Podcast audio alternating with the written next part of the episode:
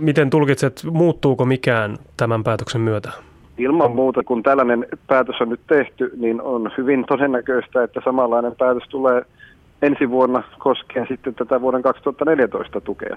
Keskustalainen europarlamentaarikko ja entinen komissaari Olli Rehn vaatii nyt pääministeri Alexander Stubbia astumaan esiin. Mielestäni olisi hyvin tärkeää, että pääministeri Stubb panee peliin kaiken eurooppalaisen vaikutusvaltansa oikeudenmukaisen ratkaisun puolesta myös suomalaisille maidontuottajille.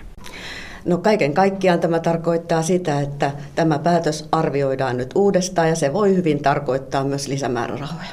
Stub on parhaillaan työmatkalla Etelä-Koreassa ja täällä kotimaassa paineet ovat yksin maatalousministerin niskassa. Ministeri Orpo vakuutteli, että maitotuet vielä saadaan. Baltian päätökseen peilaten, niin meidän on pakko saada myöskin tukea Suomelle. Mutta mitään takeita ei vielä ole. No ei, ei, koska muuten se olisi, tuki olisi tullut tänään. Jääkö asioita hoitamatta? No varmasti jossakin määrin joudutaan priorisoimaan. Mitä se käytännössä meinaa?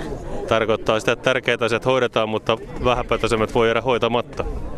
Orpo antoi ymmärtää, että myös pääministeri Stubb on tulossa mukaan hätiin. Olli Rehn vaati tänään jo pääministeri Alexander Stubbia panemaan arvovaltaansa peli. Tämä tullaan varmasti näkemään. Pääministeri on tällä hetkellä Koreassa ja hänen kanssaan pyrin keskustelemaan nyt tässä mahdollisimman nopeasti, kun ohjelma sen sallii. Hän on Ruotsin ja Suomen historian merkittävin hallitsija. Stubin mukaan maitotuen saaminen on myös periaatteellinen kysymys. Ei kannata heittää kirvestä kaivoon. Itse olen neuvotellut EU-asioista viimeiset 20 vuotta ja kannattaa vaan olla kärsivällinen. Me teemme töitä sen eteen, että myös Suomi tukensa saa.